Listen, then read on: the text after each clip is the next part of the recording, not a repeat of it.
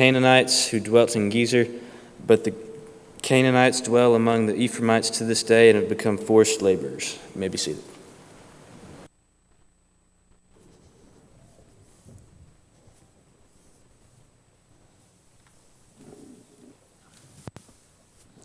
Please keep your Bibles turned to Joshua 16.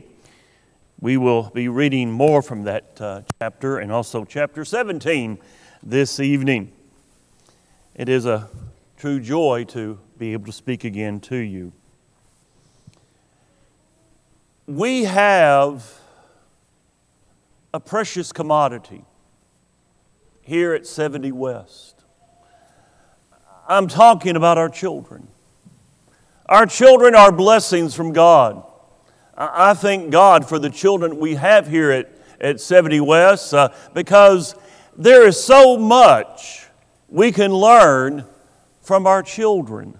Did you realize that? We certainly can learn so much from them. I'm going to give you four examples. Dandelions. I hate them. They're in my yard. I'm constantly trying to fight them. I'm trying to get rid of them. I'm putting out weed killer on them. I hate dandelions. Children look at dandelion and say, That's a flower for mom. Hey, I, I can blow on it and produce like, like a, lot, a lot of fluff out there, and it's fun to do that. See, it's a different perspective. How about wind? What little hair I have left, wind just kind of blows it around. I don't like that, you know. And I'm trying to get someplace and it blows me back, and I don't like that. Well, how about our children? They stick out their, their arms, they close their eyes, and now they're flying from cloud to cloud in that wind until finally the wind blows them down and they start laughing. Or how about mud puddles? Hey, I don't like mud puddles, especially after I have cleaned up my car. Because you know what's going to happen? I'm going to hit a mud puddle, and once again, my car is dirty. But how about children? Hey, look at mud puddles as something. Hey, that's an adventure. You know, we can play in it, and we can we can uh, uh, stomp in it, and we can just have a lot of good fun. Or how about prayer? prayer, I want to get it right. You know, I want to make sure that I get all my I's dotted and all my T's crossed, and I want to make sure that it's all formal and, and I got it right, and I start it right, and I end it right. Children, they just open up to God. Hey, God, you want to talk? Hey, I got a new friend at school. Hey, God, would you be my best friend? I'll be your best friend. You see, it's all about the attitude. I wonder if we're given kids to teach, or perhaps we're given kids to learn from. No wonder Jesus himself loved the little children. I guess it goes back to why I love this time of the year. I love this time of the year because why? Well, we are, as I said this morning, we're more giving this time of the year. We're more kind. We're more compassionate. We're more loving. We're more what? Christian like this time of the year. I wish we would be more Christian like, not just for a couple weeks in December, but 52 weeks out of the year. How do we exchange an attitude of defeat to an attitude of victory? How do we get right with God? That's our question for this evening. Because you see, it's all in the attitude. You can, um, you can look at the challenges that we have ahead. And we have a lot of challenges uh, ahead in our world. You can look at the challenges ahead and you can be discouraged. I mean, you can easily be discouraged. Or you can see them as opportunities for growth and for God to demonstrate His power through you. The question is how do we do that? How do we exchange an attitude of defeat to an attitude of victory? How do we have the faith that God wants us to have? Joshua chapter 16, verse number 1.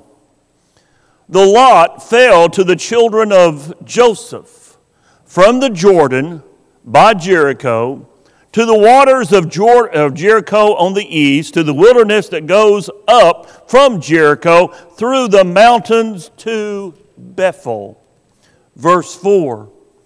So the children of Joseph, that would be Manasseh, that would be Ephraim, they took their inheritance.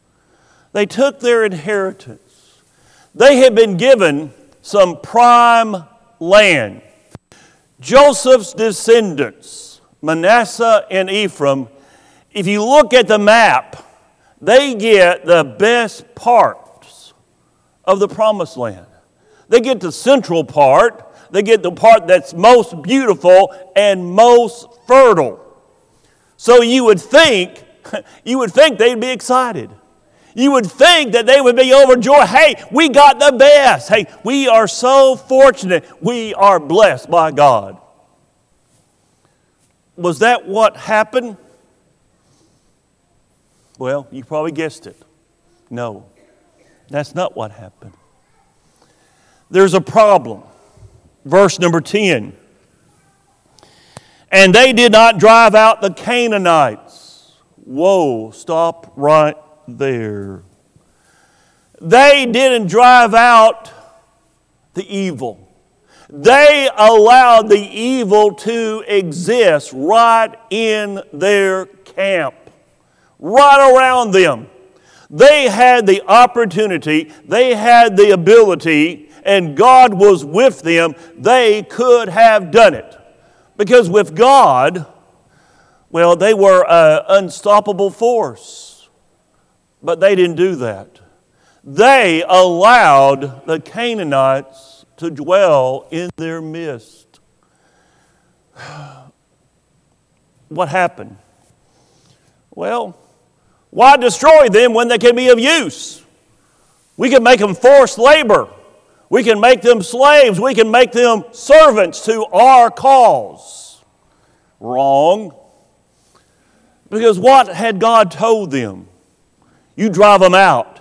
You don't allow them to be there. You know, as we say, you know, one bad apple spoils the whole bunch. Well, hey, they're bad apples. They're going to spoil it, they're going to make it bad for you. And that's exactly what happened. Ephraim chose tribute of service to them over triumph. There's no way they could have lost. With God on their side, they were going to be victorious, but they had to try it. They had to do their part, and they did not do their part. They accepted an attitude of defeat. And their brothers, Manasseh, well, Manasseh did the very same thing. Look at chapter 17, verse 12. Yet the children of Manasseh could not, could not drive out the inhabitants of those cities. Whoa, stop right there. They could not. With God on their side, they could not. Hey, they could if they only would have applied themselves. They could not drive out the inhabitants of those cities, but the Canaanites were determined to dwell in that land.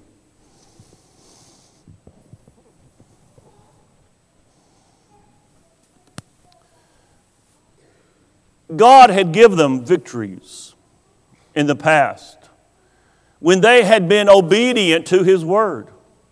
If they would just been obedient, they had a sure victory. But because they were not obedient, they allowed sin to crouch at their door, and it eventually came in. They chose, just like their brothers Ephraim, they chose tribute of service over triumph, and it led to what? Their own slavery. Because in a few generations, what's happening? The Canaanites are not serving them, they're serving the Canaanites. They chose a attitude of defeat. They thought they could compromise with the enemy. You know, it's not too bad. You know, we'll just let them live here. It won't hurt. They were very wrong. Are we any different today? Are, are we any different today when we allow things into our home that we know God wouldn't be pleased with? We know Jesus, if he was sitting in that recliner next to us, he would not agree, and we allow it anyway. Are we any different today?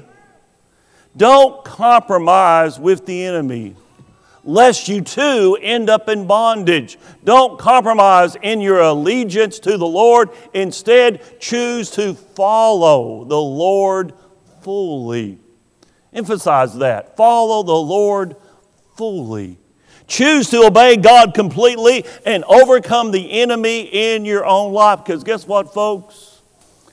The enemy is always there. It happened in 2007 a little 12 year old girl was walking home, and she had popped into a local McDonald's and bought an order of chicken nuggets. And she was walking down the street eating her chicken nuggets. Suddenly, behind her came a voice from a, a, a, a boy, a much older boy. He said, Give me those nuggets. What did the girl do? She turned around and said, Hey, they're my nuggets. I'm hungry. Bye. And she turned back around and started walking away. That boy called out, he said, Hey, little girl, look at this. And he pulled back his jacket, revealing a gun right there. He said, Now what do you say? The little girl said, No, they're my nuggets. Bye. Now, let me say this. On the one hand, what that girl did was extremely stupid. I would never recommend anybody to do that, okay? You know, chicken nuggets are not worth getting shot. But on the other hand, you have to admire her courage. Her courage in refusing to give in to intimidation. Sure, it was just chicken nuggets, but that girl refused to let a force for evil bully her. Let's bring it on down to Christians. Can a follower of Christ do no less? Especially when we consider that the Lord is with us. You don't have to give in to the enemy of your soul. You don't have to compromise with evil in any way, so don't do it. Make a stand for God. 1 John 4, verse 4 You are of God, little children and have overcome them. Because he who is in you is greater than he who is in the world. He who is in you, the Lord, is greater than he, the devil, who is in the world. Do we believe that verse? Or is that verse just a bunch of words up on the screen? We exchange an attitude of defeat to an attitude of victory when we adopt that verse right there. Don't let your sin overcome you. Don't allow your sin to overcome you.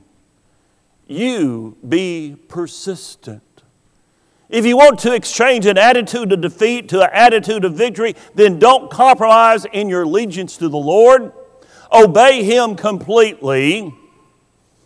But in order to do that, in order to obey Him completely, you must also fully appreciate all that God has given you.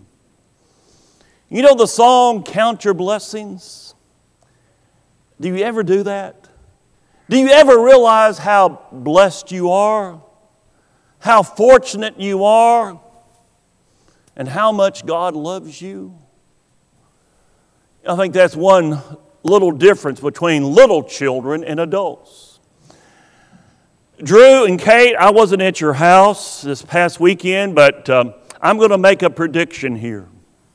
I will predict that your children enjoyed the paper in the boxes just as much as what was inside the boxes. Am I right? Okay. What do we do with the paper in boxes? We throw it out. But little children, they find joy in anything and everything. That's a difference. It's an attitude difference. Be completely thankful for all of God's blessings in your life and don't complain about your allotment from the Lord. Do we ever complain? Guilty as charged, right here. What does God think when I complain? When He looks and see how He has blessed me and how He's taken care of me, and, and then I turn around and complain, what does God think about me?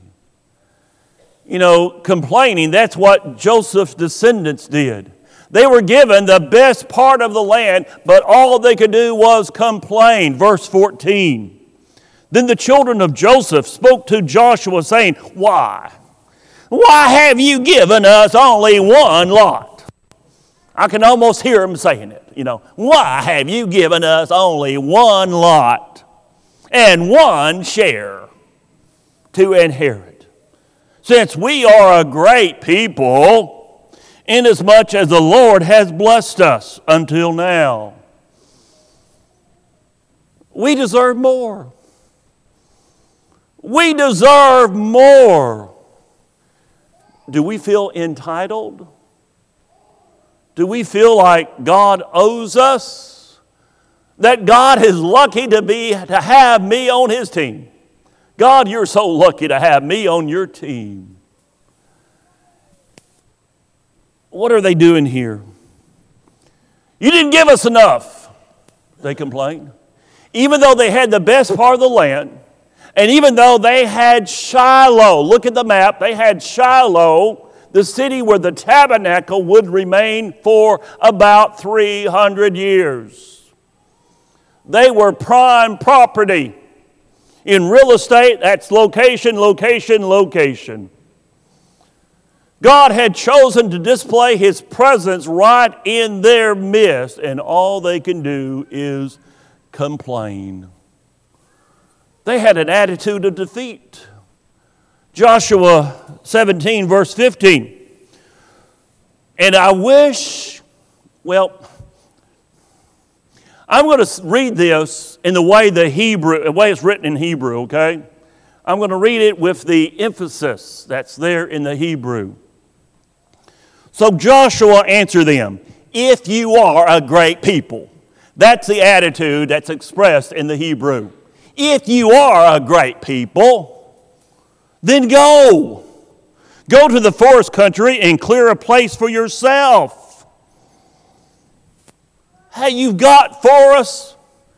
Just clean out the trees. You got plenty of land right there. Plenty. They don't like that. They want the land to be easy. They don't want to have to work for it. They have the opposite attitude of Caleb. Verse 16. But the children of Joseph said, Well, the mountain country is not enough for us.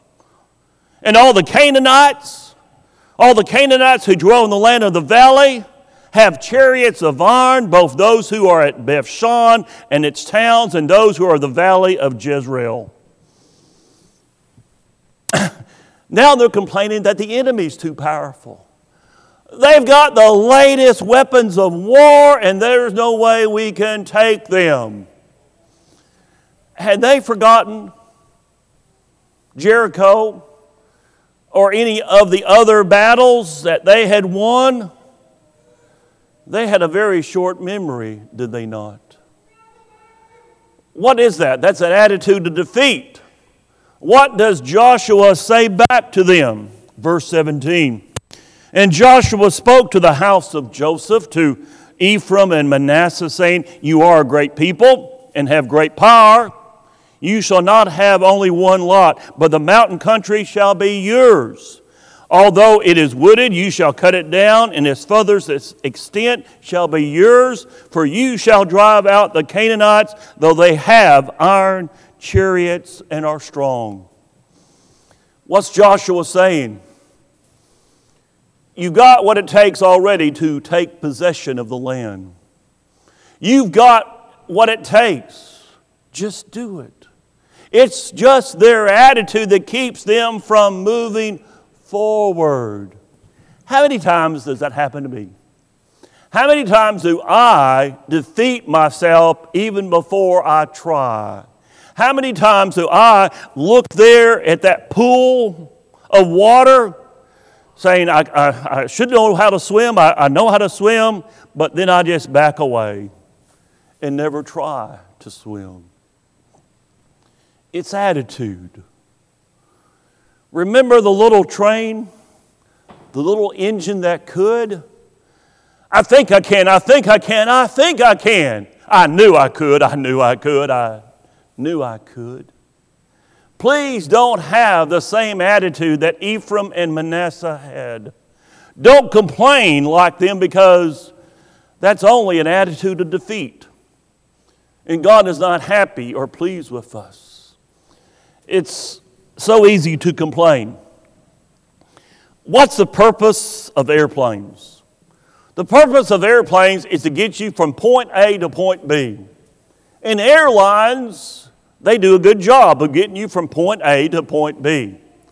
But then the airlines decided to give us those little packets of peanuts and that little cup of soda, you know, and then they decided to give us free Wi Fi what happens if we don't get our little packet of peanuts? What happens if we don't get our little cup of soda? Or what happens if the Wi Fi is not working? Well, we just complain. That's the worst flight I've ever been on. I can't believe they call this an airline. How dare they take away my little cup of soda? Be thankful for what we do have. Be thankful that we landed safe. Be thankful that we landed on time, that we can get to our meeting. Be thankful that everything went well, except we didn't get our soda or maybe our peanuts. If you want to exchange an attitude of defeat for an attitude of victory, don't complain about your allotment from the Lord, especially as a believer in Jesus Christ.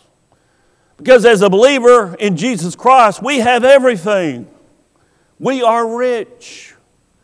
It doesn't matter if you've got one dollar in the bank or if you've got a million dollars. If you are a Christian, you are rich. And what counts? And that is a eternal reward. Ephesians 1, verse 3. The next two verses I printed wrong, so I apologize. Actually, that's 1 John 1 4. Ephesians 1, verse 3. Blessed be the God and Father of our Lord Jesus Christ, who has blessed us with what? A few blessings? One or two blessings? No, Paul says with every spiritual blessing. Everything we need is from the Lord. Let's look now at 1 Peter. Once again, I copied wrong.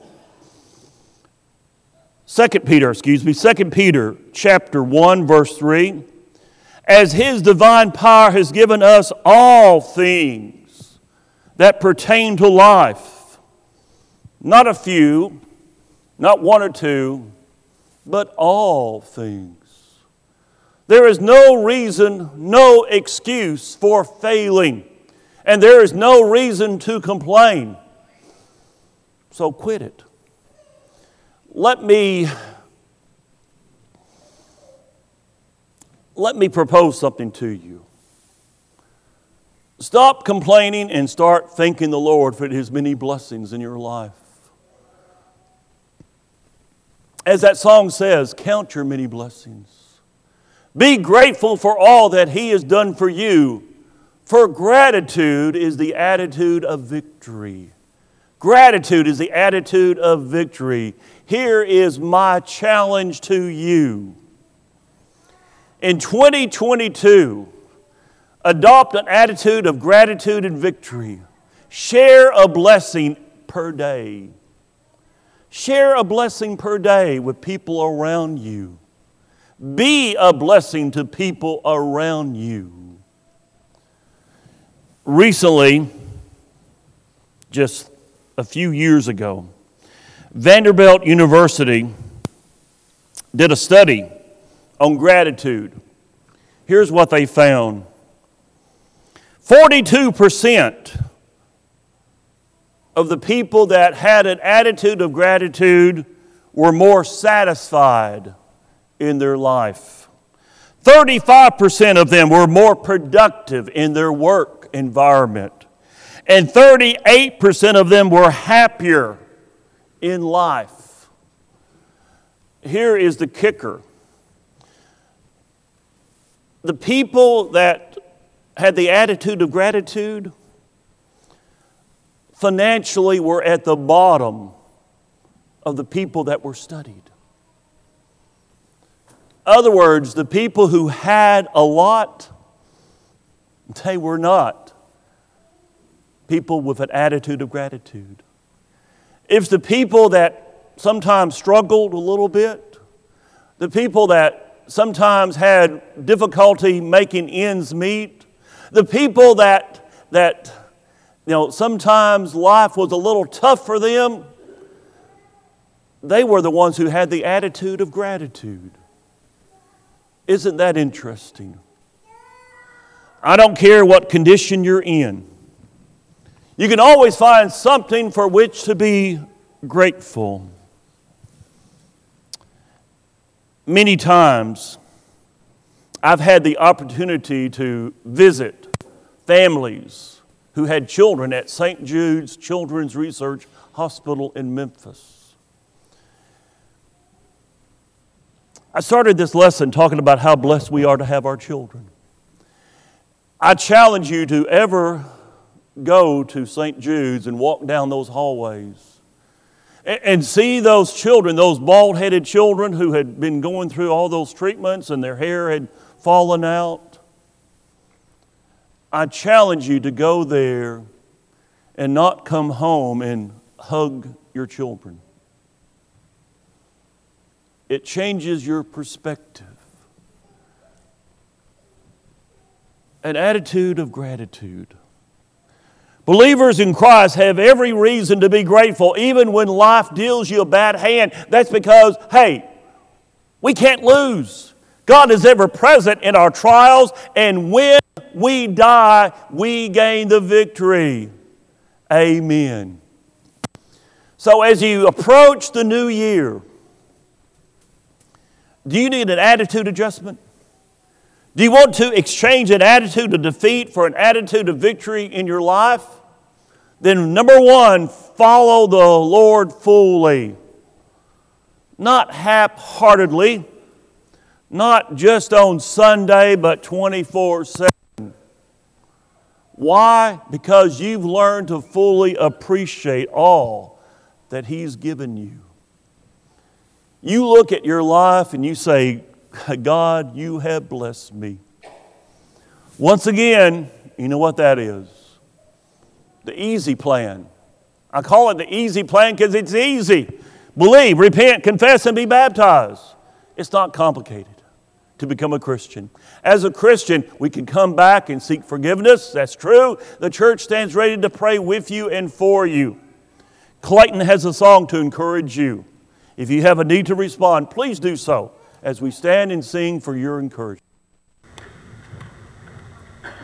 Have you been to Jesus for the cleansing?